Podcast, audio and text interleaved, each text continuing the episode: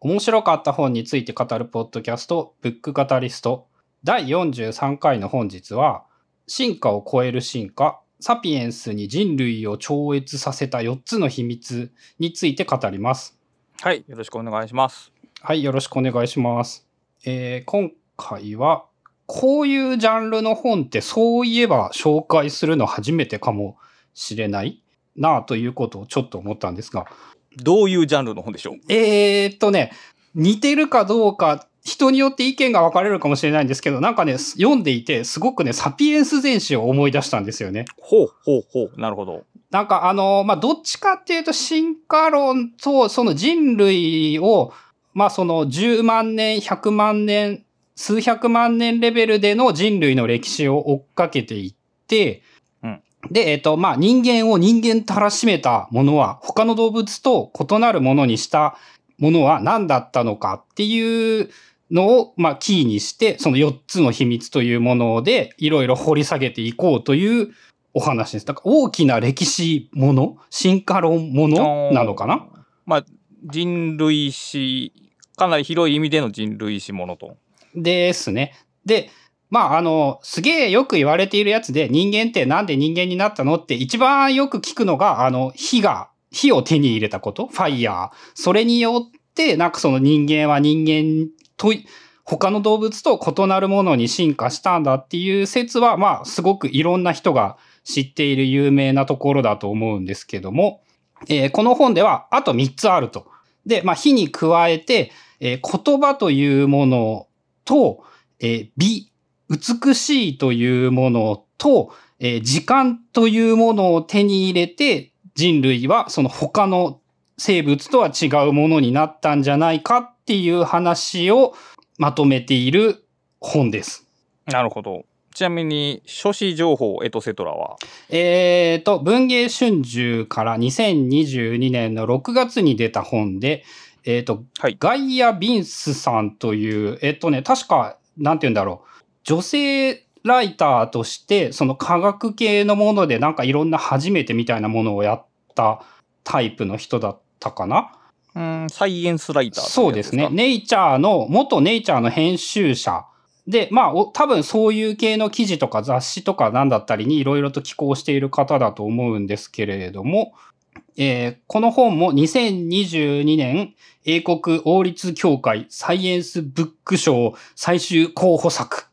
と言われる、まあなんかあの、絶対こういうのはなんか箔がついてるものはあると思うんですけど、まあそういう感じで選ばれたりもしているらしいです。うーん、まあ一応だから、学者さんの研究結果の発表というよりは、まあ彼女の、まあ、視点で、それらの研究結果とかを大きなビジョンで語ってるって感じですかね。そうですね。あの、まあ、悪く言えば、えっ、と、なんて言うんだろう、サイエンス、学術書的な根拠がどのぐらいはっきりしているかは、えーまあ、わかんない部分は結構あると思います。うん、うん、うん、うんうん。なるほどと。いうよりも、なんかあの、どちらかというと、その、読み物として楽しくって、あ、確かに言われてみればその通りだっていう感じの、こう、話がいっぱい集まっていて、まあ、読んでて面白かった。そういう意味でもなんかね、サピエンス全史と似ていたんですよね。確かに印象は近いですね。うん。っていう感じの話で、まあ、あのそうだな。あとは大体順番に紹介していければいいのかなという感じですかね。ちなみに、現代ってわかります？現代ね、えっと、確かちょっと待ってくださいね。トランセンデンスって書いてあるけど、これかな？ああ、これは翻訳でそのタイトルうん、多分ね、えっと、結構煽りタイトルというか、だいぶ、うんうんうん、なんか、ぽいようん、ね。違うと思います。だって、うんうんあの、正直な話、別に進化を超える進化なんていう話はしてないっすもん。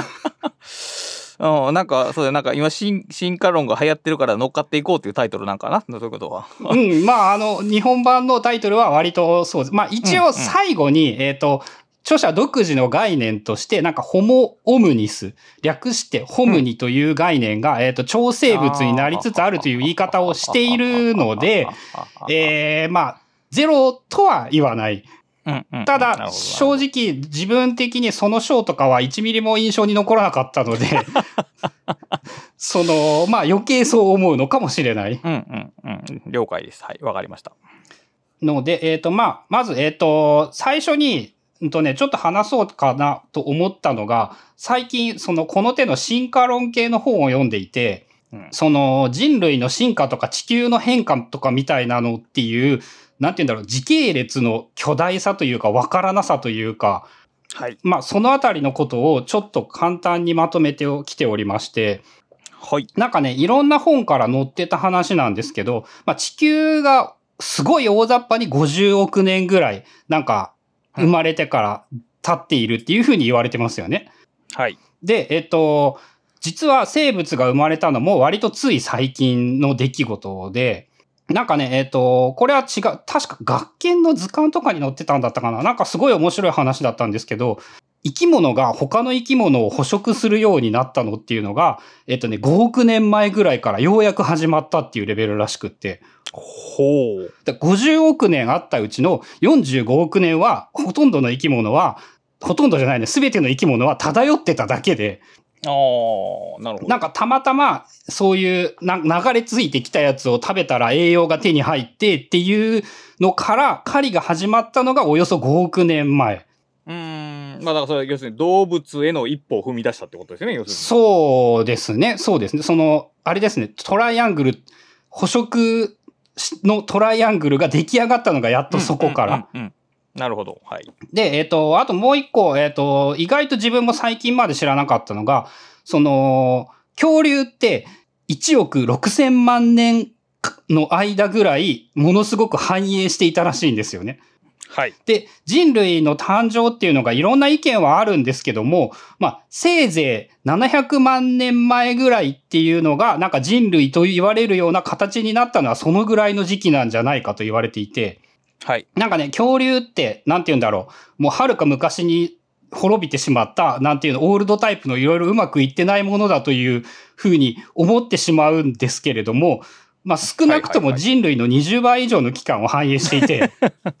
確かに。なんかそのスパンで見ると、そのやっぱ恐竜というものも、えー舐めたらあかんというか、すごいというか、そういうようなことを最近思うようになってきていてね。で、あの、よくありますね。あの、1年間を、40億年の歴史をだいたい1年で例えてみるとっていう話もよく聞くやつなんですけど、これもやっぱね、面白くって、えっ、と、1月1日から、まあ、地球が始まったとして、今が12月31日、1年が終わったと仮定する。えっ、とね、10月中旬まではバクテリアしかいなかったらしいです。で、11月になってようやく脳とか骨を持つ動物が現れたり、えーつぼみとか枝を持つ植物が登場してきた。うんうん。で、えっ、と、ちょっと詳細は分かんなかったんですけど、恐竜が絶滅したのが12月25日ぐらいの出来事。はい。人類が登場したのは12月31日の午後11時。えー11時58分についに農業を発明します。で、ピラミッドがを作ってからロケットを作るまでっていうのは1年で例えるとえー最後の60秒間。うんやっぱでもその尺度って大こうグラフを描いた時にすごい極端なグラフになりますよね。もうどこ、どこまでも極端ですよね。ま、まさになんかあうんの数学の二次関数みたいな、ああいう急激な変化うんうんうんそんな感。じやね。うんうんうん。で、あとね、このあたりのことを知っておくと、個人的にあの、いいなと思うのが、その、どのぐらいのスパンが、えっ、と、人類のその遺伝子に刻み込まれたことで、どのぐらいのものが、その文化として身につけたものなのかっていうことをなんか考えるヒントにもなるんじゃないかなと思っていて、その、すごい大雑把に言うと人類が、えっ、と、ここから本編に入ってくるような話なんですけど、えっ、と、300万年前ぐらいまでは、その人間はずっと木の上で暮らしてたみたいなんですよね。うんうんうん。で、アフリカにしか、まあ、いなくって、その頃、その、いわゆる気候変動で氷河期がやってきて、その人類がいた場所っていうのは、その熱帯雨林だったんだけれども、サバンナになっちゃったんで、木の上で暮らせなくなってしまった。なるほど。で、そこからが、えーいわゆる、まあ、人類の歴史と言われる出来事というのは、まあ、その300万年前に、アフリカのその木の上から降りてきたのが、まあ、大雑把に人類の始まりだと言われているらしいです。で、えっ、と、いつ頃から狩りを始めたっていうのも調べてみると、まあ、大体200万年前ぐらいっって雑に言うんですけど、もうすでに100万年経ってるんですよね。うん。その100万年どうしてはったんやろな。そうそうそう。そのあたりをやっぱ、えっと、人類がね、所詮、なんて言うんだろう、農業を始めたの、えー数万年レベルなので、その、まあ、100万年間、まずそんなことをずっと繰り返していたっていうのがまずやっていて、すごいよね。はい。で、えっと、火を使った最古の証拠というのが現状150万年前ぐらい。また狩りを始めてからもやっぱ50万年かかってるんですよね。なんかその火を使えるようになるまでに。50万年間火なしで人類は生活してて、で、50万年ってことは、大、な何世代？計算できへんけど、何回親が生まれて子供が生まれて親が生まれて子供が、すごいよね、それ考えると。そう。まずそこがやっぱね、その遺伝とか遺伝子みたいなことを考えるときに、やっぱ、あの、それが、そこに人類は最適化してきたんだろうなっていうのをやっぱ思い知らされるんですよね。あの確、かに。まあ、300万年前に人間が、要するに猿から人間になったうちの150万年は火使ってなかったんですよ。だから半分の期間しか火使ってなかったとも言えるわけで。確かに。うんまあ、そのぐらいのスパンで、あで、さらに言うと、えっ、と、文字の発明というのは、えー桁が大きく変わって、だいたい5000年前ぐらい。5000年前ってことは0.5万年前ってことやから、えっ、と、オーダーが3つぐらいずれてるよね。うんだから。300倍ぐらいですかね。なるほど。っていうぐらい、まあだから、それで考えるとやっぱり文字というものは遺伝子的にどうなんだろう。ここまでが遺伝子でが、その、適応しているかどうかということをなんか考えるヒントにもなるんじゃないのかなと。うん。なるほど。で、あとあの別の知識で手に、あの書いてあって面白いなと思ったやつなんですけど、あの、これはね、ゲノム学の話なんですけど、人類の色素脱出と言われる肌の色が変わる遺伝子の変化？それはね、なんかあの、現在の研究だと2、3000年ぐらいでそういうことが起こるらしいんですよね。ああ、えーだから、それ、えーっと、今、今今の地球で言うと、えー黄色人種とか白人とかってそういう肌の色の変化があるっていうそう、その変化というのは2、3000年ぐらいで起こるということを考えると、あの、人類皆兄弟というすごい変な言葉なんですけど、その人種の違いなんてものは、やっぱりね、なんか遺伝子のレベルからしたら誤差以下の未満のものでしかないとも思うんですよね。なるほど。で、あと、あのーこれはね、高校の社会の時にめちゃめちゃ印象に残っていた話なんですけど、インド人って、その人類学、えっ、と、みたいなもので言うと、白人に相当するらしいんですよね。おーなるほでど、。えーって思ったんだけれども、えーその時もその社会の授業でめっちゃ印象に残ったんですけど、確かにインド人というものの顔つきをイメージしてみると、彫りが深くて鼻が高くて、うーん、確かにね。アフリカの人たちって、その、鼻が、まあ割と鼻ぺちゃんこで平らな顔ですよね。顔、頭うん、顔は全体的に丸くて。で、でも、インド人の肌の色って黒いよね。めっちゃ。まあ、それも、あの、ちょうど、そのね、小学校じゃない、高校で学んだこととめっちゃ繋がったような感じがして。だから、えっ、と、白人たちがインドに来てから2、3000年の間に、やっぱみんな肌の色が黒くなったんですよね。ああ、なるほどってね。いうぐらい、えっ、と、そうやって考えると意外と遺伝子の変化は早いかもしれない。で、これはまあ答えがあるとかないとかではなく、まあ自分のあくまでも想像なんですけど、そういうぐらいのスパンで遺伝子というものが変わるんじゃないのかってことを考える、知っておくと、なんかその、果たして現在の人間のその生き方というか、そういうものはどこまでが遺伝子でどこまでが文化なのかっていうことを考えることのヒントになるんじゃないのかなと。そうか。まあ、例えばですけど、昔、その、昔ってこの、この世代の昔ですけど、例えばその、東アフリカに住んでた人たちが、まあ、ヨーロッパに行くとして、まあ、ヨーロッパに行くって今僕簡単に言ってますけど、えー、まあ、1日2日で行けるわけじゃないですよね、当然。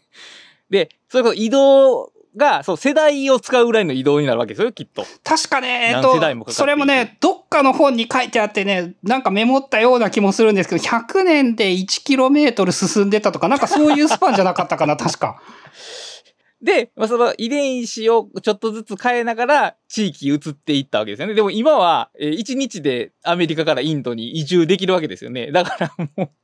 だからおそらくその環境によってその発現しやすい遺伝子っていうのがおそらくあって、で、昔はその環境の移動が時間かかったからすごい時間かかったけど、今す、環境が一瞬で移り変わるから、より早く出やすい。さあ、もともとある、こういう A、A の遺伝子は、あの、A と B という環境の時に出やすいよみたいなのが、そのスイッチしやすいでしょうね、今の、今の環境では。ああ、っていうのもあるかもですね。あと、なんかあの人間の脳って相当生まれてから変わるらしくって、そういうところでの、その、なんだっけな、これも違う本の話なんですけど、なんかあの水、水中で生まれた頃からずっと狩りをしている、あの水の中の狩りをしているような人たちって、なんかね、生物的に、なんて言うんだろう、目が水中でも、その、ゴーグルなしで見やすくなるように、その適用していたりもするらしくって、まあそれは確かね、えっ、と、遺伝的な変化ではなくて、後天的なそのもので変化したりすることもあるみたいで、まあそのあたりは、その、結構人間の適応力が、その、そもそもで言うと人間の特徴は、その、生まれてからの適応力が異常に高いっていうのも、他の動物にはない特徴みたいなんですよね。確かに。うんうんうん。その、それも、ああ、それはこの本だったかな。そういうことも確か何かの本には書かれていて。うんうん。なるほど。まあ、そのあたりも結構興味深いところですね。はい。もうちょっと、えっ、ー、と、その人間の面白いところというか、へえっていうところなんですけど、まあ、あの、人間ってね、やっぱ人間が思っている以上に結構公職な生き物で、で、はい、ホモサピエンスと言われているんですけれども、結構ね、いろんな種族と交配しまくっているという結果も残っているみたいで、はい。なんかね、その、どうやって調べたかとか、それもちょっとわかんなかったんですけど、ヨーロッパの人たちのね、その20%ぐらいはネアンデルタール人の血が含まれているらしくって。人類の起源っていう本を今ちょうど読んでて、今ちょうどその記述が あ、めっちゃ同じだと思う、多分。読んでたんやけど、あの、ネアンデルタール人の、えっ、ー、と、えー、骨とかが発掘されて、で、DNA 検定ができるようになったらしく、で、DNA を調べたときに、あの、ヨーロッパの人たちと一律が2割ぐらいあったっていうのがちょうど書かれてました。うん。で、あのー、確かネアンデルタール人は、それもね、あ面白かったところで、基本的にあの人たちはヨーロッパあたりにしかいなかったらしいんですよね。で、対して、そのホモサピエンスというものは、その好奇心旺盛な生き物で、そのあっちこっちそこら中に移動しまくっていた。で、えっ、と、これは著者の予想なんですけども、そのネアンデルタール人が滅びてしまって、サピエンスが生き残ることができたのは、こうやって、あっちこっちに移動しまくってたことがめっちゃでかいんじゃないかって言ってるんですよね。まあ、いろんな環境圧力による変化があって、その、例えば、ネアンデルタールの人たちはヨーロッパにしか住んでいなかったので、ヨーロッパに、まあ、あの、なかったと思うんですけど、隕石が落ちてきたら、多分ヨーロッパ全域ので全部滅びてしまうんだけれども、そのインドの方にもアフリカの方にもアジアの方にも、オセアニアの方にも、なんかいろんなところに住んでいたから、えっ、ー、と、結果的にどっかの場所が、で、ほぼ絶滅してしまったとしても、あの、それによって他の場所で生き延びた人たちがいたので、それによってその細く長く生き延びていくことができるようになったんじゃないか。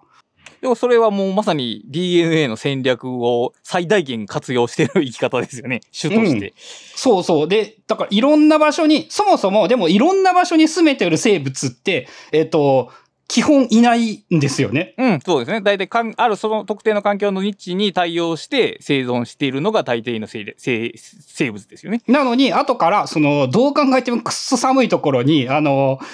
ノーガードでは生きられないのに無理して渡っていって、その寒いところでなんかああったかい服を開発して発明して生き延びている人たちがいたり、まあ真逆に同じような、なんか海を渡ってちょっと知らないところに行ってみようって、その、やらなくてもいいかもしれないことをやっていたりして増えている。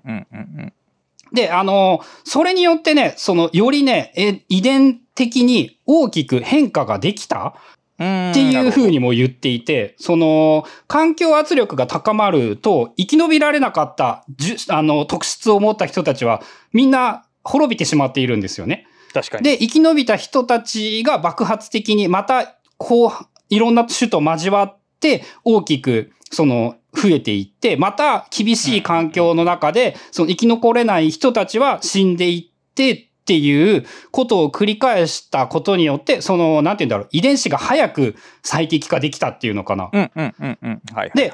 これもおそらく、だから人間が人間にらしくなった原因っていうのは、ここも結構大きいんじゃないかなと思って。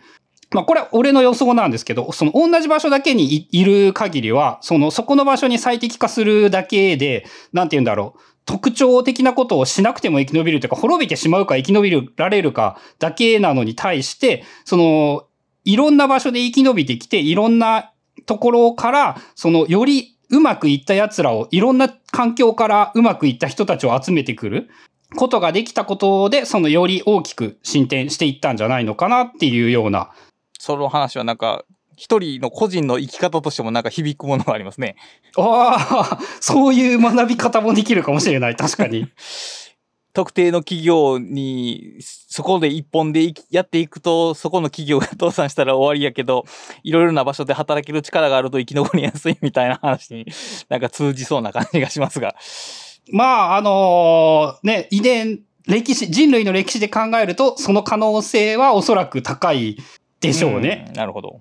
で、あとね、あのーもう一個、人類皆兄弟の話を聞いて、ああ、めっ。ちゃ面白いって話だったんですけど、うん。俺が生まれるためには、はい父ちゃんと母ちゃんと二人の人間がいりますよね。そうですね。俺の父ちゃんが生まれるためには、俺の父ちゃんの父ちゃんと母ちゃんがい必要で、えー俺の母ちゃんの父ちゃんと母ちゃんが必要で、はい。えーすごく大雑把に1世代上に行くためには、2倍の人間が必要になりますよね。だから、2、2、2のなんとか上になっていくってことか。そうそうそう。で、その計算をすると、あのね、どう考えてもおかしいんですよ。えっ、とね、40世代遡るだけで、お父さんお母さんもう一兆人になっちゃうんですよね。うん。それはまあ、計算が合わへんわな、どっかで。で、地球に、あの、まあ、40世代がだいたいまあ1000年ぐらいで計算できるらしいんですけど、25で生んだ計算かな ?1000 年前に地球に1兆人絶対いないいないんですよね。ういないですね。それはもちろん。で、まあ、あの、人類というものは相当、その、近親交配というか、はい。あのー数学的な話なんじゃないかと思うんですけども、すべての家系図はもう6世代以内で互いにつながっている人類というものは、ぐらいのことが言える人み、言えるみたいで、なんか5次元のつな、5次のつながりの縦バージョンやな。ああ、そういう感じかな。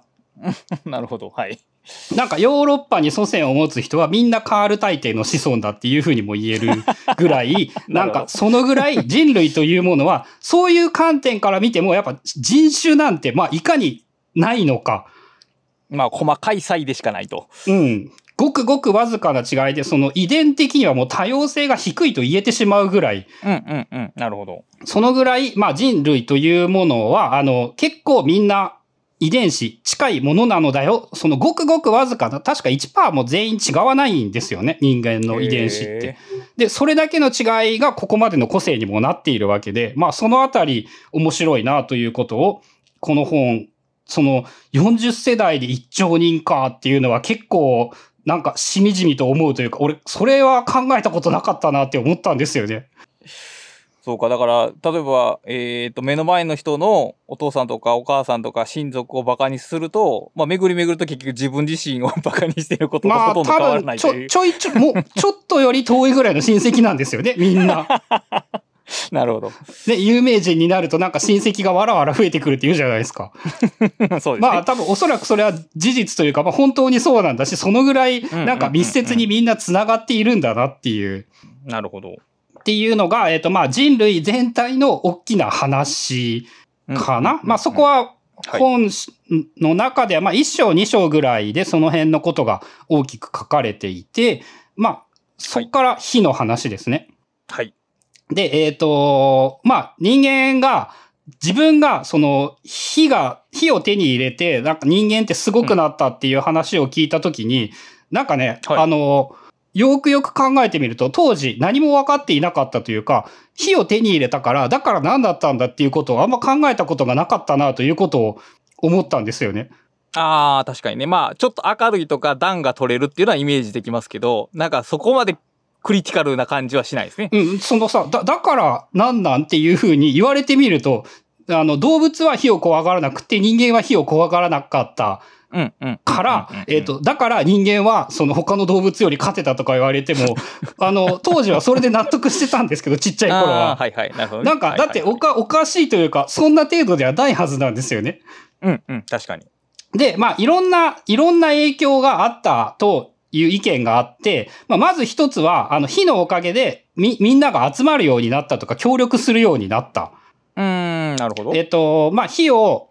当時、一番最初の頃って多分火って多分偶然できて、それを消えちゃったら、次作るの大変だったと思うんですよね。まあ、山火事、雷で山火事が起きるのを待つっていう ようなことでしょうね、きっと。うん。なので、それを守ろうとするために、チーム同士でうんうんうん、その、チームを組んで、みんなで、この大事なやつ消さないように交代でバンしようぜ、みたいなことをしたのが、その人類の社会的ネットワークが発達することに、その大きな影響があったんじゃないのか。ああ、まあそう言われてみりゃそうだろうなって感じですね。確かに。うん、まあ、カリも実際、カリと、まあ、火だと思うんですけれども、まあ、火が加わったことでそうなったんじゃないのかっていうのが、まあ、まず一つ大きな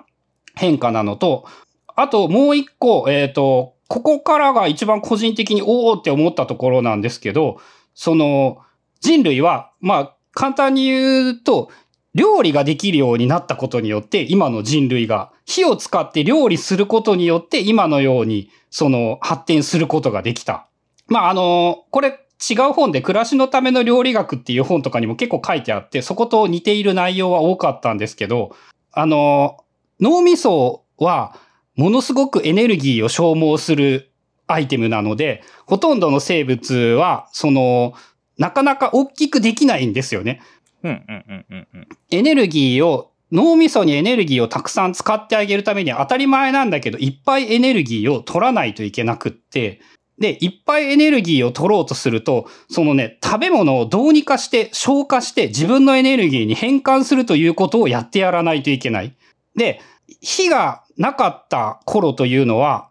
火がない生き物というのは、そのね、結構ずっと噛んでないといけないらしいんですよね。エネルギー摂取しようと思うと。まあ、例えばあの有名なやつで牛とかはなんか胃が4個か5個とかあるんでしたっけ？葉っぱを噛み続けてずーっと四六時中葉っぱ噛み続けて食いまくっていて、で食ったものを胃の中で4回か5回か消化して、ようやく自分の中のエネルギーとして変換ができるようになる。で、言われてみるとなんとなくのイメージなんですけど、その牛とかってなんかね、起きてる間ずっと飯食ってんじゃないかっていうような印象はあるんですよね。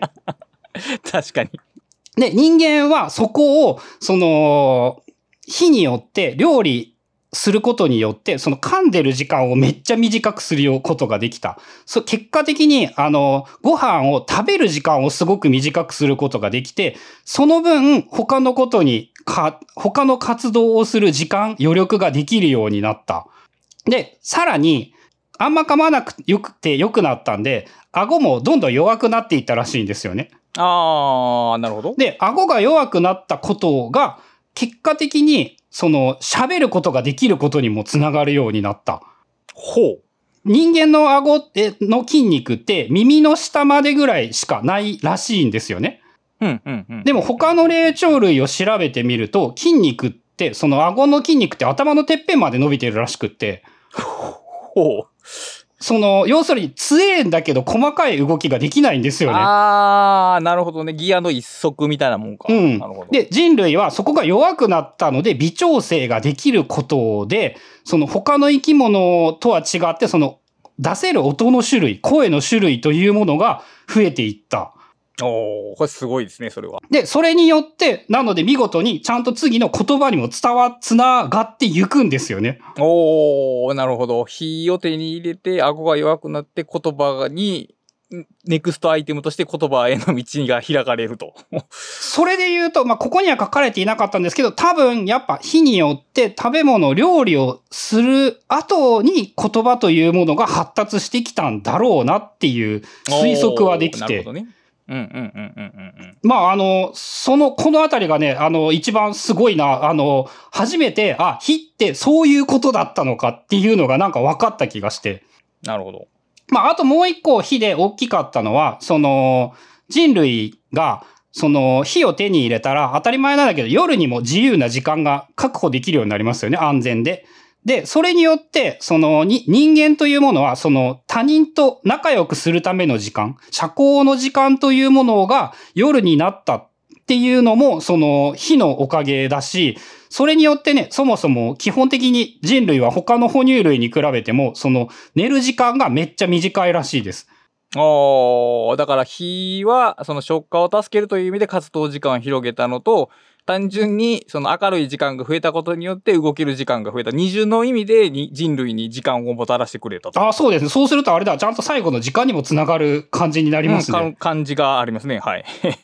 で、まあ、あの、大抵で哺乳類ってやっぱは、の、大抵の哺乳類は8時間ぐらいしか起きてなくって、まあ人類というものは平均すると16時間ぐらい起きてる。起きすぎですね。まあでもそれは多分ね、遺伝子的に最適化できてると思います。100万年以上やってるから。うんね、はいはい。確かに。でも言われてみると、猫ってずっと寝てるし、犬ってずっと寝てるし、なんかほとんどこいつら起きてねえなって思うんだけど、それも人類だけどうやら特殊みたいなんですよね。うーん、なるほど。まあそこも面白いところで、その、そもそも、だから活動時間が日によって伸びたことによってエネルギーを摂取できるようになって、えー、食べる時間とか料理をする時間も少なくって済むようになって、えー、あらゆることがやっぱ火によって加速している。うん。やっぱりそうするとやっぱり火っていうのはテクノロジーなわけですよね。もうテテクノロジーの第一歩目っていう感じ圧倒的なテクノロジーですね。これを、これを読んでみると。というのが、あの、なんていうの、言われたら全部大したことない話だと思ったんですけれども、その、全部こうやってちゃんと言われないとわから、全部知らない話だったなっていう感じがして。よ、夜に夜を手に入れたっていうとこはね、多分ね、大きいんじゃないかなと、個人的には思う。あの、多分ね、その人が何かを物語るっていうのは夜に行われたんじゃないかなという気がするね。うん。あの、やっぱ日中は狩りしてるんですよ。うん、基本的に食べ物を得て、で、終わってから火の元で、その、社交、他の人たちとの、そのコミュニケーションを図っていたというのは、なので、その夜に飲み会をするのは遺伝子的に正しいことなんですよね。なるほど。日中にやるのはやっぱ遺伝子としては正しくないことなんですよ。なるほどだから昼間から酒飲んでというのはやっぱその本来の意味で言うとやっぱりその遺伝子的には人類がもともと経験したものではないというのもここから言えると思うし。なるほどね。まあ、あと、えっ、ー、と、そういう意味で言うと、あの、音楽とか踊りとか、あのあたりが、あの、人類がその好きなのも、その、夜に、まあ、飲み会して踊って歌って、で、あの、人と、で、人類同士が仲良くなるためにの手段として、ものすごく有効な方法だったので、そこに、その脳内物質として快楽がもたらされるようになっているっていうのも、あ、確かにその通りだなと思って。引きつけて、前した話で引きつけて言うと、つまり人類はもうこの時点で暇の潰し方を覚えてたわけですよね、要するに。まあそうでしょうね。暇の潰し方、まあ当時はまだ暇ではなかったんだろうけれども、そうなんでしょうね。そういうもの、だから生きるだけ、生きることを目的とする以外の行為を可能、かなり可能にしてくれた。うん、でも多分、あの、生きることの目的直接的な目的ではないけれども、他の仲間と協力するための下準備として仲良くなるために歌って踊っていたので。なるほど、なるほど。その、ちょっとど、どちらとも言えるのではないかな。うんうんうんうん、確かに。俺はね、この話を聞いて思ったのが、その、今でも音楽のライブとかのって、簡単に何千人の人が集まるじゃないですか。対して、えっ、ー、と、100万部売れる本なんて限りなくないですよね。そうですね。まあやっぱ、その、書線というと変なんだけれども、その文字を、文字を読むという行為の歴史の浅さと、はい。その、やっぱ遺伝子に根付いた行為ではないんじゃないのか、ここは。まあ、根付、根付く、まあ、その、深さが違うっていうことでしょうね、きっとね。確かにね、その音楽とか、なんかうまく言えないけど、やっぱ原子の快楽みたいなものはあると思うんですよね。うん。あるし、だから、やっぱ言葉っていうのは、その、言葉を操るのは同じ、その遺伝的な、脳的なものでもやっぱりシステム2の部類やから、やっぱり、その、感情は刺激しにくいんで、やっぱり、グルービーにはならないよね、どう考えても。うん。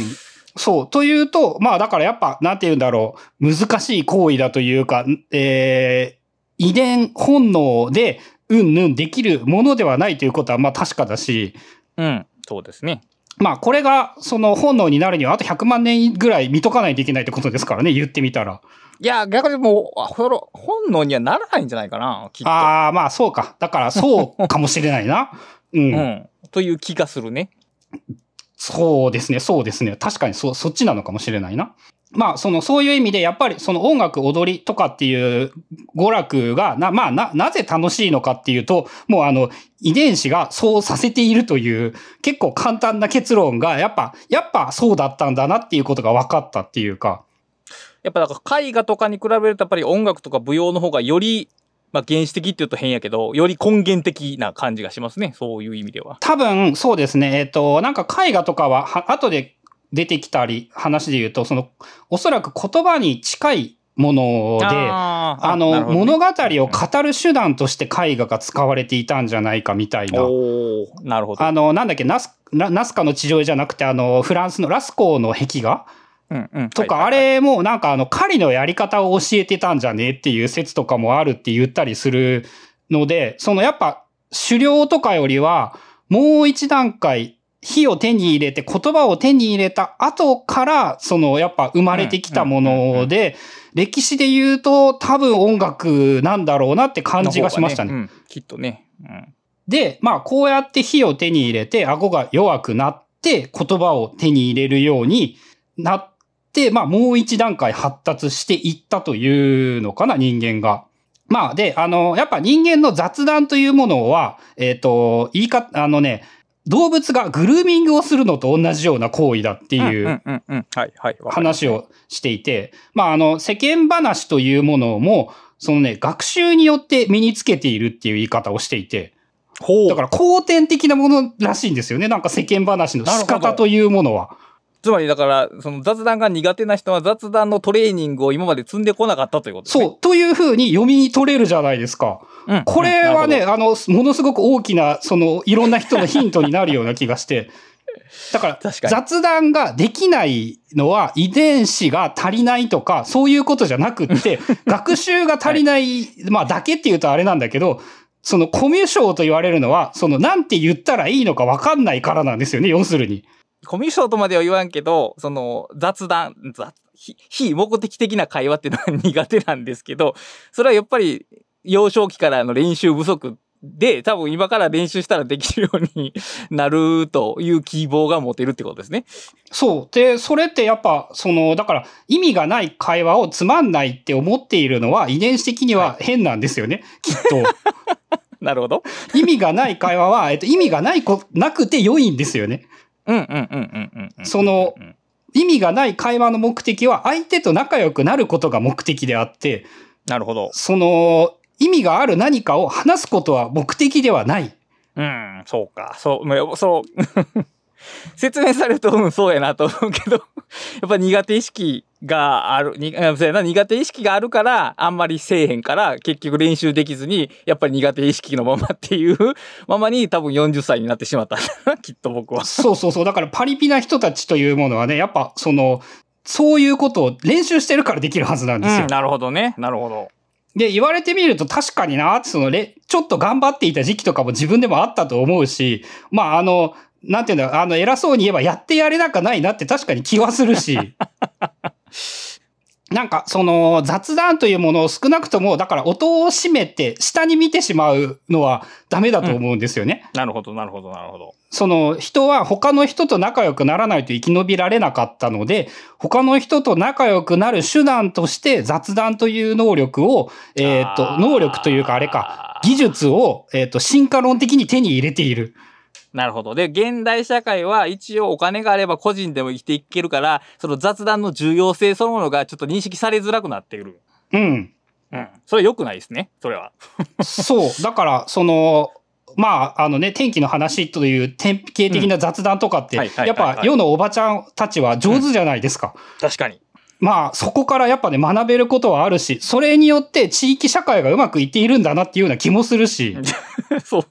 確かにそうなんだろうな。うん。それはそう思う。うん、なんかね、あの、ゴミ捨てに行った時にね、近所の人が歩いててね、おはようございますとか言うとね、あの、それで気分が良くなるんですよね。うん、うん。確かにあ確かに。それってやっぱ結局そういうことなんだろうな。相手のことを、えっ、と、一歩親しくなったような気がするし、おそらく相手もそう思ってくれていて、その、もうそれだけで十分に価値があるというか、で、顔知ってる人にはやっぱ悪くしにくいですからね。うん、確かにね。そう、だから、僕みたいな人間って、その、意義がある情報を交換するときは喋るけど、そうじゃないときは全く喋らないっていう、その01な感じで、その中間体が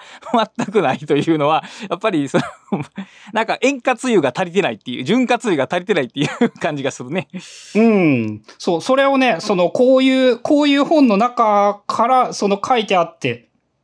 そうか。奥深いなと思ってね。奥深い。いや、こういう、なんかこう、哲学とか学術とか読んでるとさ、情報がないと意味がないみたいな思想に偏りがちやけど、まあ、それはやっぱりあちょっと偏った考え方なんだなと今ちょっと反省しました。うん。なので、その雑談は、そうですね。一言でまとめるなら、やっぱ意味がないことに意味があるというのが。仲良くなるために雑談をすればよくって、仲良くなるために意味がない話をしてればいいんですよね。うん、なるほど。多分会話を交わすだけで相手のことを親しくなって、一緒に笑っているだけで、その仲が良くなったような気がして、まあだからやっぱ飲み会というものがいかに偉大なのかというのも、その、まあ現代人はその仕事終わりに飲み会なんて行かないって言うんだけれども、その遺伝子の話で言えば、あの、良いことがあるかもしれないんですよね。というかおそらく良いんですよね。良い。おそらく、そうやな。その会社でのコミュニケーションがやりやすくなるとか、まあ、ある種、好感を持ってもらえたりとか、逆に自分が相手に好感を持つってことも起こり得るわけですからね。うん。まあそこに文化的ないろんな断絶があってしまうのがちょっと悲劇なんですよね。うん。だ結局飲み会が悪いんじゃなくて、その飲み会を主催している上司の態度が悪いという。まあ大抵はそうだと思う。まあっていう感じで、そ、その言葉を得たというものと、あとこれも有名な話なんですけど、あの、人間の変なところというか、進化によって苦労しているところで、その喋れるようになったおかげで、他の動物からはありえないぐらい窒息しやすい生き物になってしまった。窒息しやすい？その餅が喉に詰まって死ぬ。あー、はははははは。空気を取り入れるための場所と、発生するための場所が、同じとこで役割共通してるんですよね。あー、なるほどね。はいはいはいはい。これは、その本来他の動物なら、まあ、えっ、と、声なんてものと空気を、酸素を手に入れる場所というものは多分別々の方うがん機能としては優秀なはずなんですよ。確かに。で、実際、その、まあ、さらに言うと立ち上がっちゃったからっていうのもあるのかな窒息しやすくなったのは。うん、うん、うん、うん。その縦向きで下に物が落っこちてきて詰まってしまう。あー、そういうことか。で、さらにそう、あの、はい軌道と、えっ、と、食道の開け閉めってなんか、えっ、と、意識、意識持ってやれてないんですけど、あれ、あ、あんな脆い仕組みなんですよね。やってることって。そうか。確かに口が下向いてると、の、餅を喉に詰まらせないか。そんなこと考えたこともなかったわ。そうか、そうか。はあ。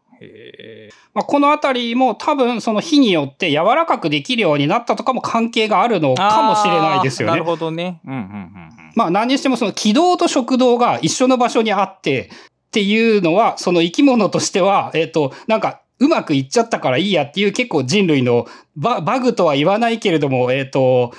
継ぎ足し継ぎ足しの機能がゆえの不整備なところというか不備があるところ。それが、いわゆるし、ま、マジ進化ですよね。要するに進化。進化って結局その機能の継ぎ足しとか、あの、ある機能が別の役に立ったらもうそれでいっちゃおうかっていう適当エンジニアリングやから、非常によく起こる話ですよね。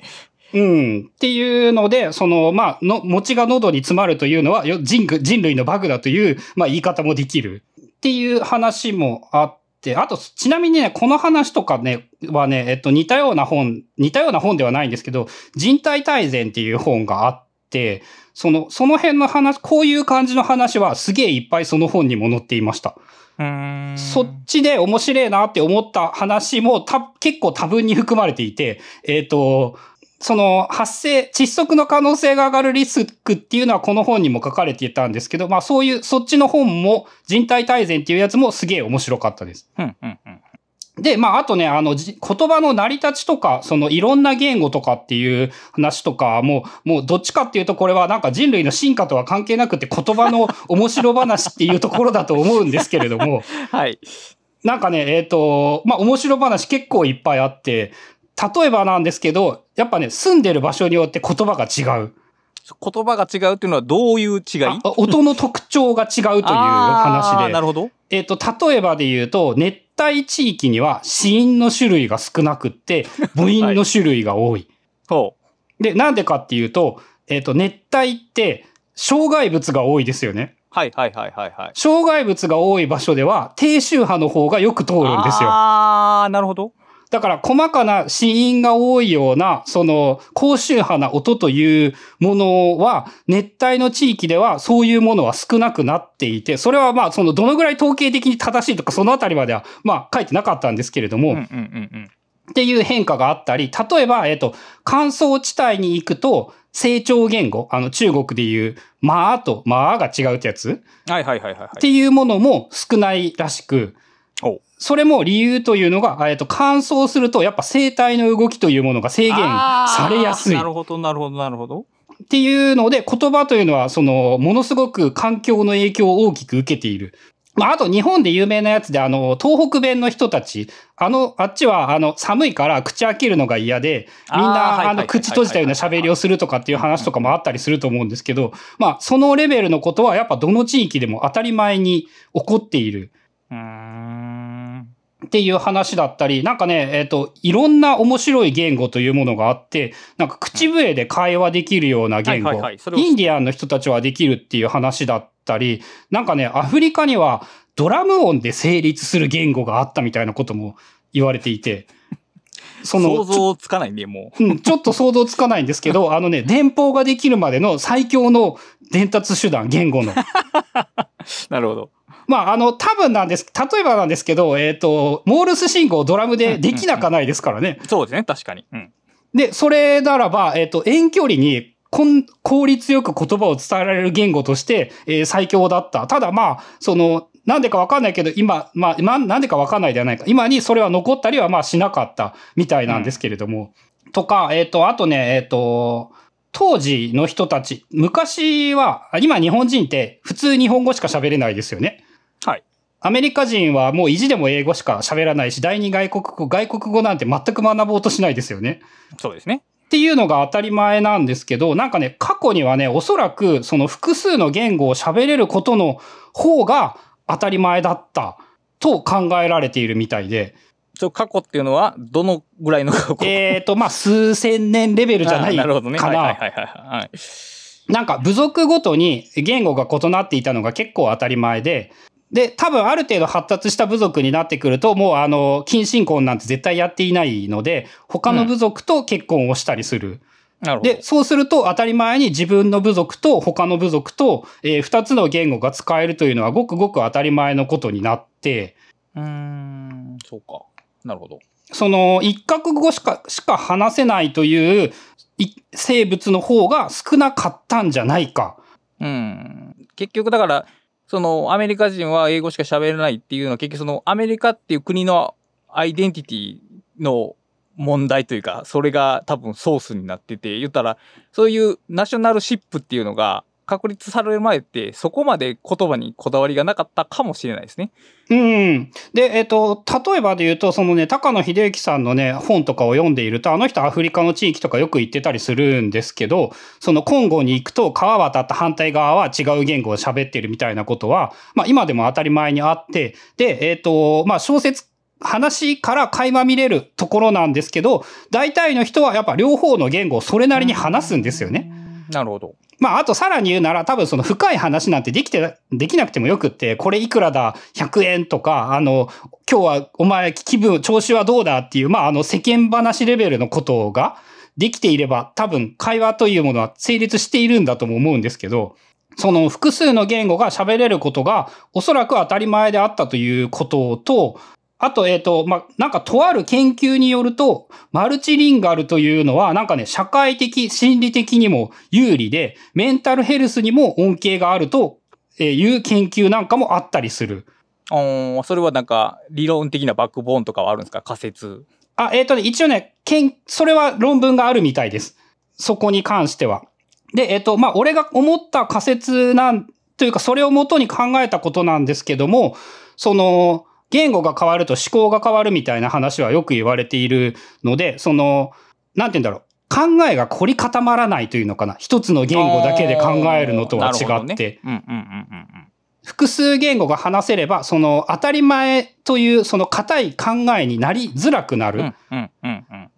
で、あと、それに関する話で、その、その手の実験みたいなのも結構ちょっと出てきていて、そのね、複数言語話せる人って、えっ、と、使う言語によって考えが本当に変わるらしいんですよね。はいはいはいはいはいはい。なんか、えっ、と、例えばで言うと、日本語と英語で、が両方喋れるような人とかっていうので、えー私と家族の希望が対立するとっていう言葉に続く言葉を考えてもらうと、おえー日本語は大抵それは極めて不幸なことだっていうニュアンスの言葉が返ってきて、えー英語の場合は大体は私は自分がしたいことをするという答えが返ってくる。へえ。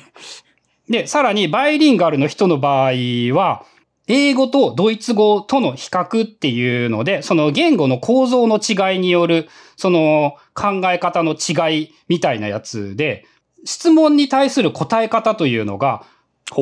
言葉によってその変わってくるというのかな。なんかあの、ある女性が歩いているっていうような言葉なんかにしても、その、英語で表現する場合は、a woman is walking, walking っていう話し方になるんだけれども、その、ドイツ語的なその言語で言うと、自動的にその a woman walks toward her car っていう言い方で、そのドイツには ing というあの動名詞の概念がないので。なんかね、同じ質問をした場合でも、表現の仕方が自動的に変わってしまう。で、その表現の仕方が変わるということは多分認知の仕組みが変わるわけで、自分が考えていることというのも変わってしまうんですよね。なるほど。で、そのバイリンガルの場合は、そのね、ドイツと英語と両方喋れる人の場合、その英語にいて、アメリカで実験をした場合と、ドイツで実験をした場合に、その答えが変わってくる。同じ人だとしても。それ結構すごい話ですよね。地域によって言語が違って、言語が違うとやっぱ考え方が変わってくる。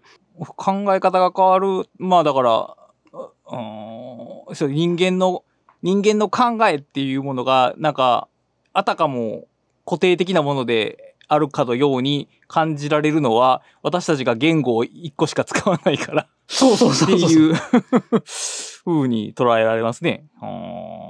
で、それがさらにあの場所に紐づいているっていうのもちょっと興味深いなと思って。確かにね。自分がどこにいるかによって、その国のマインドセットみたいな、その言語のマインドセットみたいなものが入ってくるというのもあるんだろうし、まあ、あの、日本人が、なんて言うんだろう、英語がうまく喋れないのは、あの、アメリカ英語な、あの、陽気な感じっていうか、派手でまくし立てた感じにできないとかっていうのもあるし、えっ、と、逆に、めっちゃ穏やかな喋り方する人が英語になると、ハキハキ快活になるとかっていうのも、まあ、本当そうなんだろうなっていうことも思うし、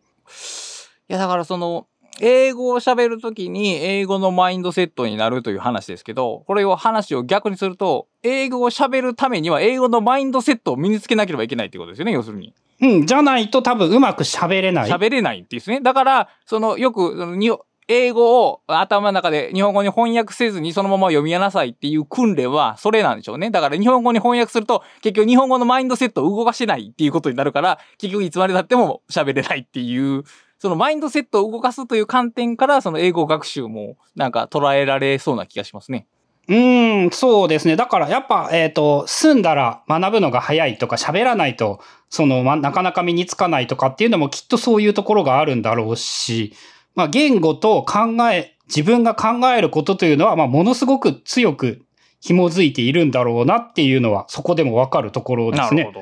で、俺はこれを読んで、えっ、と、まあ、最近ね、英英単語があと1、2ヶ月ぐらいで、その覚えようと思ったのが一通り終わるので、えー中国語とドイツ語にもちょっと手を出そうかなと思っていて、ドイツ語。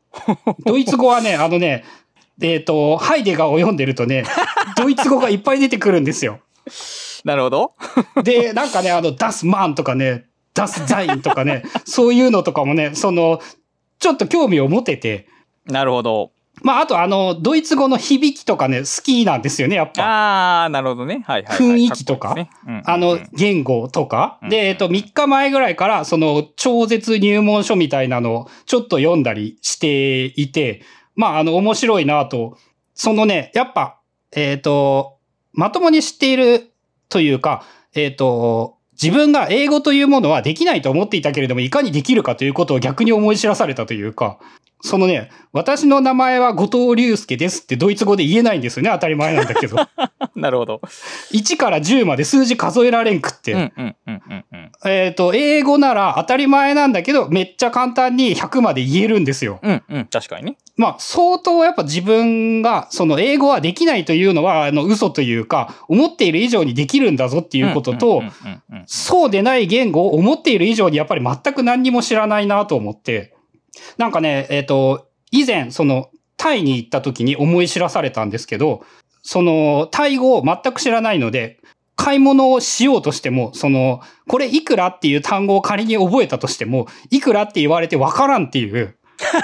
あ、そっか、聞けるけど、答えがわからんのか。そうそうそう。中国語ならラスタさん多分わかるでしょ？うん、多分ね。多分でわかると思う。英語なら多分わかるでしょ？うん、それはわかると思う。でもタイに行くとやっぱわかんないんですよ。そうか。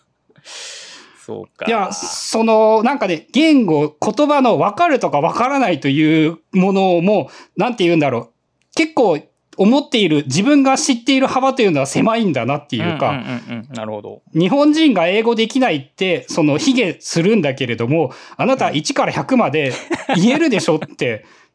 まあ簡単な英文やったら読めますもんね。だから喋れないっていうだけであって、結構英文法は身につけさせられますもんね。こう、義務教育で。うん。で、非英語圏の国に旅行すると、その、思い知るというか、うんうん英語なら how much 覚えといたら、あとはなんとかなるぜって。確かに。でも、その、えっ、と、タイに行った時に、ハウマッチを聞いても、それだけ覚えても、せ、せめてあと1から10まで言えないとダメなんですよね。うんうんうんなるほどね。まあ、っていうので、なんかね、いろんな言語の1から10までぐらいは、せめて知りたいなとも思ったし、おー面白いね、それ。だってイタリアも俺、ウノどうすまでしかわかんないし、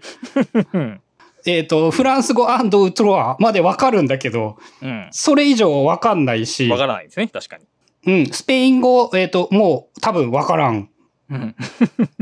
とか、その、そういう小ネタで言うと、あのね、アジア圏だと、大体どこの国でも、えっ、と、3はね、3に近いような発音してたりするんですよね。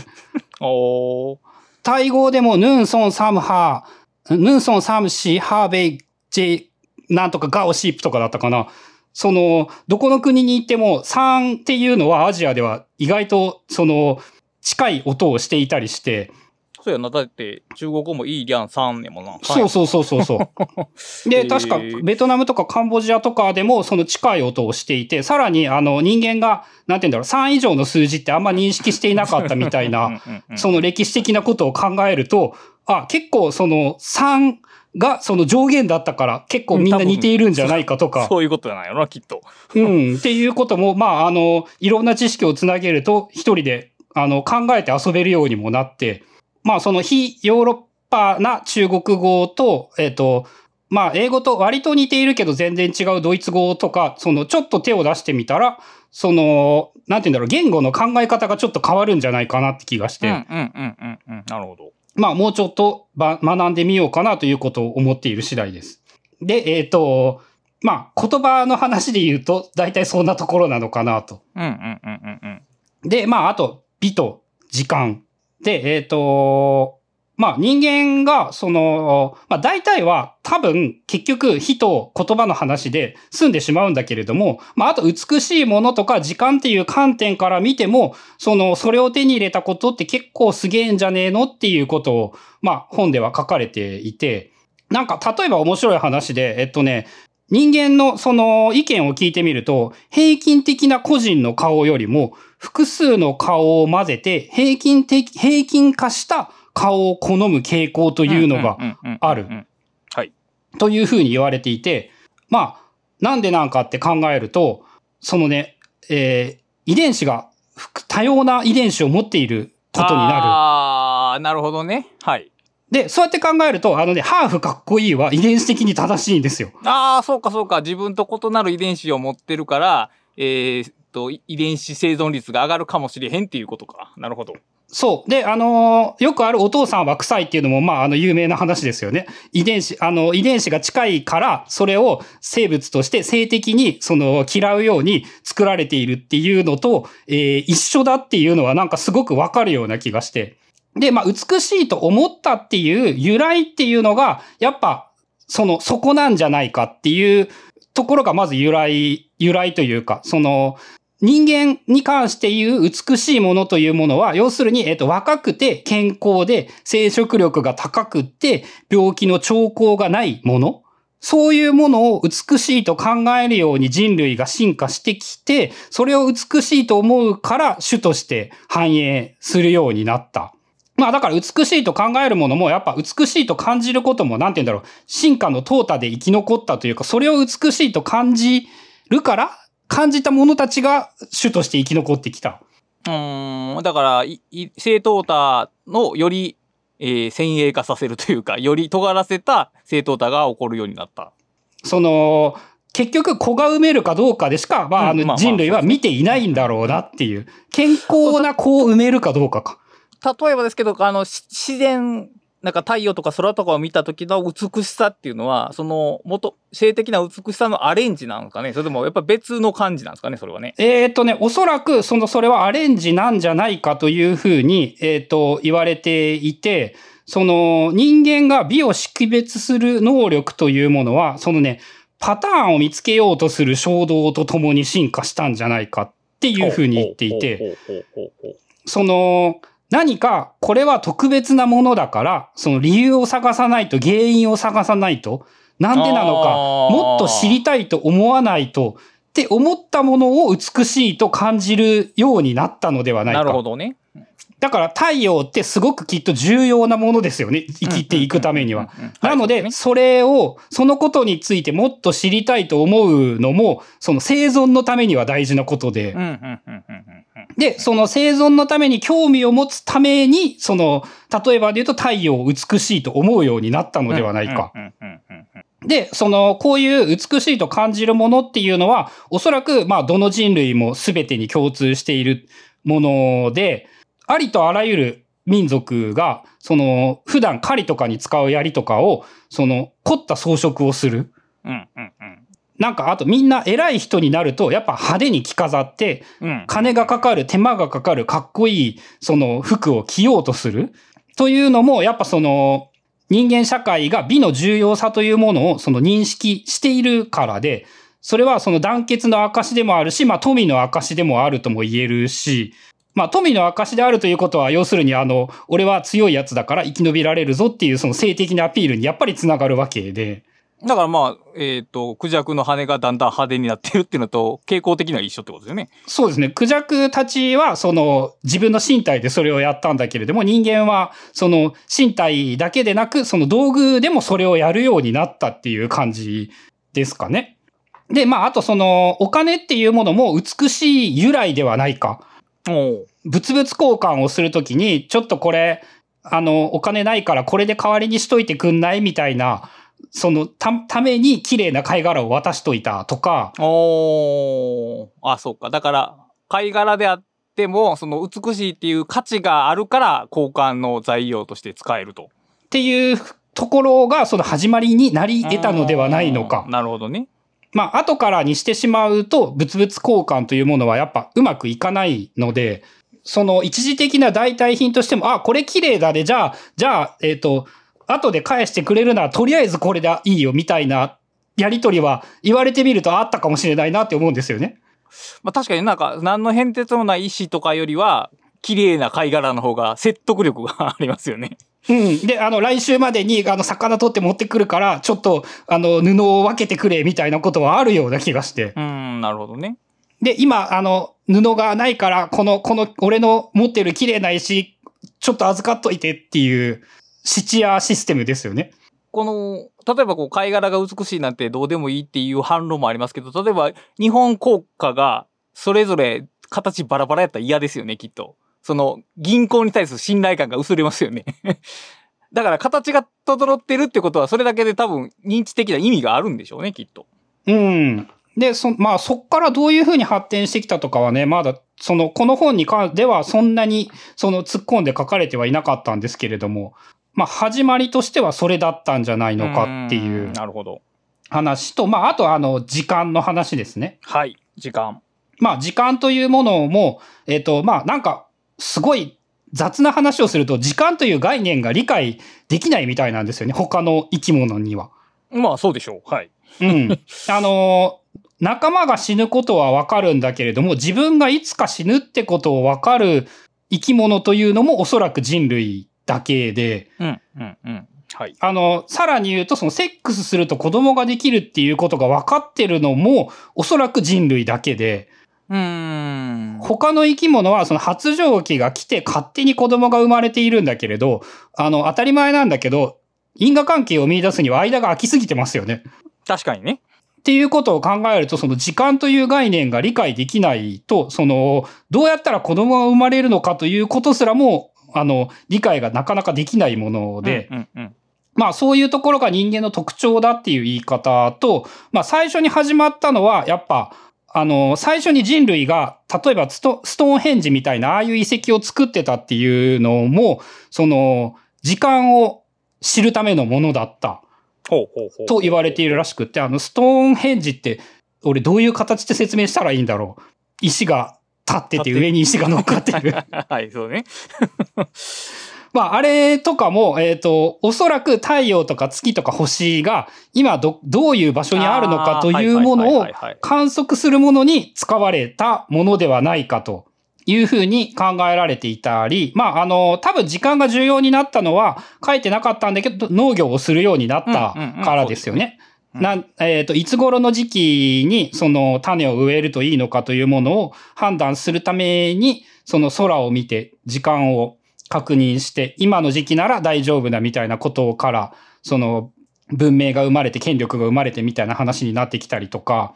まあ、あと、えっ、と、時間という概念がないと、その、明日一緒に遊ぼうねという話は、時間という感覚がないとできない。できないですね。まあ、未来にこう、未来のその予定を立てたりだとか、まあ、昔そういうことがあったということも言えなくなってしまう。うん、確かに、確かに。というか、そういうことを知ることで、で、えっ、と、著者が書いてた言葉で言うと、そうやってその時間という概念を知ることで、その生活のエントロピーを減らすことができた。うん。なるほど。で、生活のエントロピーを減らすことで、まあ、他のことに余力を使えるようになったというのかな。なんかあの、リスが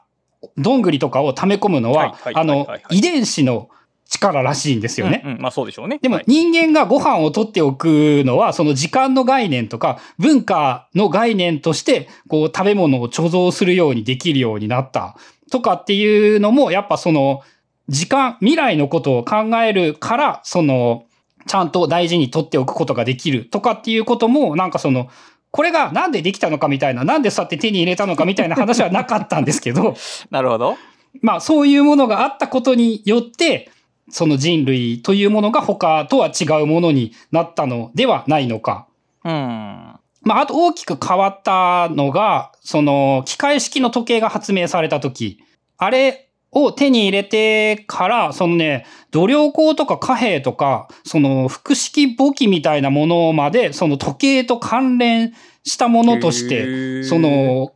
なんて言うんだろう、発展していったみたいなことが書かれていて、ああ、だから時計っていう概念の、それがある種のメタファーとなって他の概念にも発展していったみたいな。うん。あの、残念ながらそれ以上あんま詳しいことは書かれていなくってう、ん。その、こっからはそ、それ以降は想像するしかないんですけれども、まあ、14世紀にそれができて、そこから、その、大きく世界が変わっていったのではないかという、まあ、あと、それによって、我々は、あの、時間に縛られるようになった。そうですね。はい。とも言えて、うんその時間を浪費することがその愚かなことでもったいないことだっていう概念も、まあそこから生まれてきてしまったというのも言えるのかなもちろんそうですね。っていうぐらいが主な話ですかね。うーん、なるほど。まあ、あと最後の方で、なんかその理性の話とか、ホムニがうんぬんっていう話はあったんですけど、まあ、全然時間とか関係ねえなっていう感じの話 で、あの、なんかね、アントニオ・ダマシオのソマティックマーカー仮説の話だとか。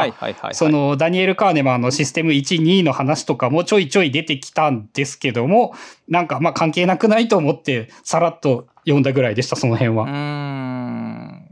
ん。まあ、ビート時間が、まあ、この辺の話で言うと、まあ、時間はまああるかな。でも B って結構珍しいなと思ったんですけど、その B、B がどう発生してどう貢献したのかっていうのは確かにあんまり考えたことがなかったですね、これ。うん、あのね、その、あんま詳しく書かれてはいなかったんですけども、そう、観点としては素晴らしいな、切り口としては。うん、美意識って結構人類独特ですもんね、確かに。他の生物もやってないことはないのかもしれないけれども、多分みんな遺伝子レベルでやってることばっかりうんうんうんで、そうですね。そのクジャクなんて勝手にそうなったでしょうからね、おそらく。そうそうそうそうそう。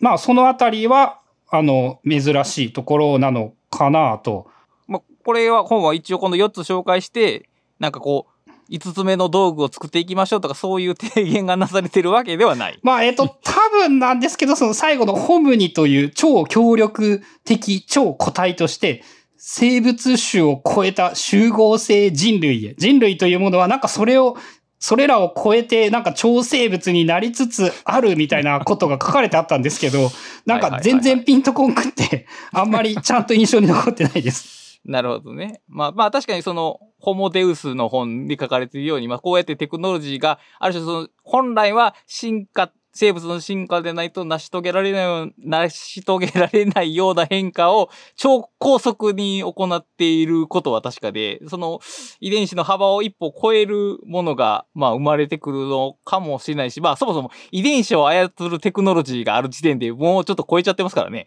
うん、もう遺伝子相当操れるっぽいですからね。うん。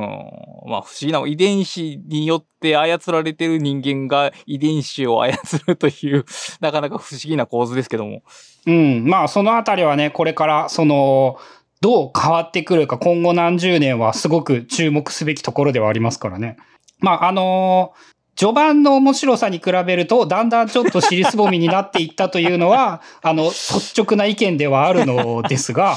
なるほど。その、まあね、あの、最初の方にはあえて話さなかったんですけど、その B とか時間とかは、えっ、と、だいぶ無理やり埋めたなっていう印象があって、なる章をうんうんうんうんうん。まあ、とはいえ、あのね、俺、火だけでももうすげえ良かったんですよね。なるほど。はい。もうこの火の話だけでなんか一冊分ぐらいの価値はあったなっていう、その面白さはあって、はい。まあそこ、やっぱ、なん、なんで火を手に入れたら、そのすごくなったのって、あこれでようやくその話せるようになったかなっていう。印象と、まああとその言葉を得たことによって、その、バイリンガル結構すごいというか、いいのかもしれないな、ということも、まあこの本のおかげで思えたと言えるのかな。うんうんまあ日本で住んでると特にね、その多言語を使わなくてもほぼ困らないわけじゃないですか。うん。で、その、いわゆる昔の人たちっていうのは、その、言ったら、隣の村の人が別の言葉を喋ってたとしたら、日常会話じゃないですか？その別言語が。うんうんうん。そうそうそう。我々にとって別言語は日常会話にないから、やっぱり覚えないし。で、それで多分その脳の働きとか物事の捉え方が変わってくるとしたら、我々はあんまり良くない方向に進んでるんだろうなという気はしますね。うん。で、まあ、あの、簡単な手段として、やっぱ第二外国語を学んでみた、あまあ、英語に加えてですね、だから第二外国語を学んでみたらいいんじゃないの？と思って、確かに。なんか目的として別に、なんて言うんだろうな、話せるようになりたいというよりは、えー知的好奇心要素がでかいんですよね、うん自分の中で言うなと。その、なんだろう、ハイデガーの解説本を読んでいると、この、この言葉はもえっ、と、ドイツ語だとこう言っていて、これは日本語で言うとこういうニュアンスなんですよねっていう。はい。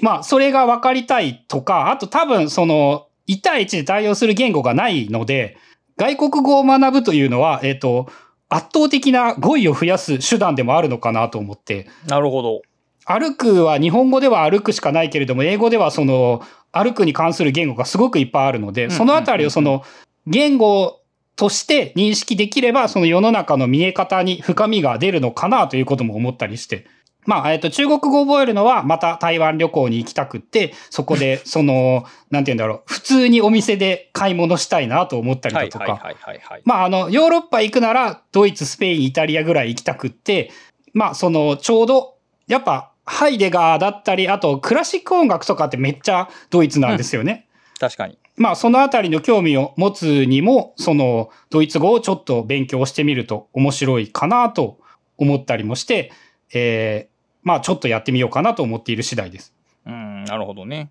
あ、あと、最近そういえば、えー、割とコメントをいただいていたりして、コン、カティンザヘッドさん、えー、ブックカタリストありがたや、PC04 に、かっこ超没入は、倉下さんがとにかく楽しそうに話されるのですごく楽しかったです。えー BC037 現代思想入門は、えー後藤さんと同じ思想史を一冊だけ読んでいて、これが2冊目だったので視点がちょうどよく振り返りに最適でした。うん、なるほど。そうか、あの、超没入、そんなめっちゃ楽しそうだったのかなまあなんか、あの、収録時隣に、あの、たまたま妻がいたんですけど、はい。やたらテンション高かったよっては 言われましたね。じゃあ相当楽しかったんでしょうね。でしょうね。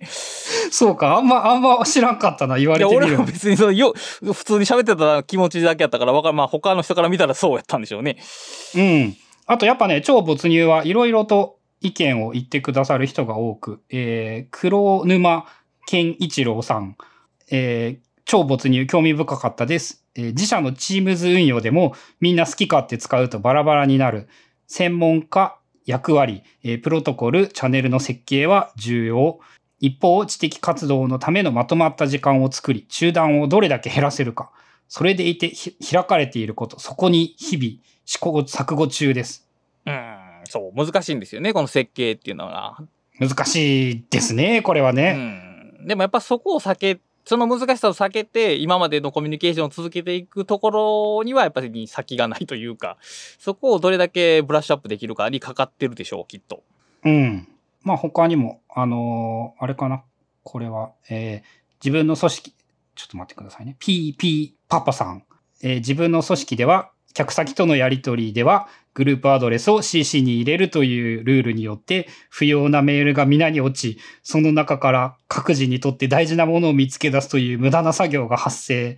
まず、ルールイコールプロトコルが間違っており、見直しすることが大事だと思いました。うん。やっぱり、やっぱり現実にあるんですよ。そういうことが。で、あの、連なっていて、えー隣の席の人ですら、えー数分前のメールを読んでいる前提で話しかけてくるので、えーこの時間はメール見ない一つのタスクに集中という自分ルールを決めても、えー容赦なく侵入されてしまう。まあ、なかなかそういう事例はやっぱ人に聞かないとわかんないことは多いですからね。うん。いやー、それは確かにちょっと恐ろしいなということを思いますね。まあそれで集中した作業をせえっていうこと自体がもう無理ゲーですからね、やっぱり。まあやっぱその問題提起として、そのすごく面白いというか、良い、良い本なんだろうなというのを、反応からもいろいろ見られるなという感じでした。まああの、ご感想、ご意見をご感想、ツイッターのハッシュタグで、ブックカタリストをつけてつぶやいていただくか、えっ、と、お便りのフォームというものもメールで一緒にお届けしているので、えーそのあたり、お便りいただければ、可能な範囲でご紹介していこうと思いますので、よろしくお願いします。はい。それでは今回もお聞きいただきありがとうございました。ありがとうございます。